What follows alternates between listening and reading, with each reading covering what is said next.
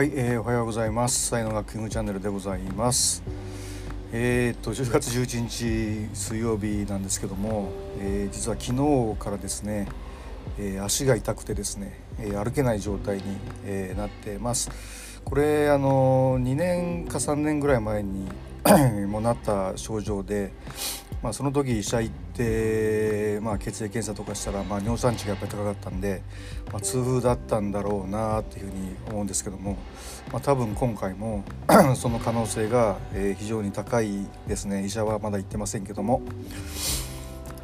はい。もう本当にあの 歩くのが地獄みたいなはい、感じでございます。これね痛風の発作が起こったらもうあの収まるまでは 安静にするしかないみたいな ことなんですけども、まあ、一応湿布貼ったりとかですね、えー、なるべく横になってっていうような感じで、えー、なってますけども他になんかいい方法をねなんかしてる方いらっしゃいましたら教えていただければななんて思っています。はいということでえー、今日今日は、えー、痛風の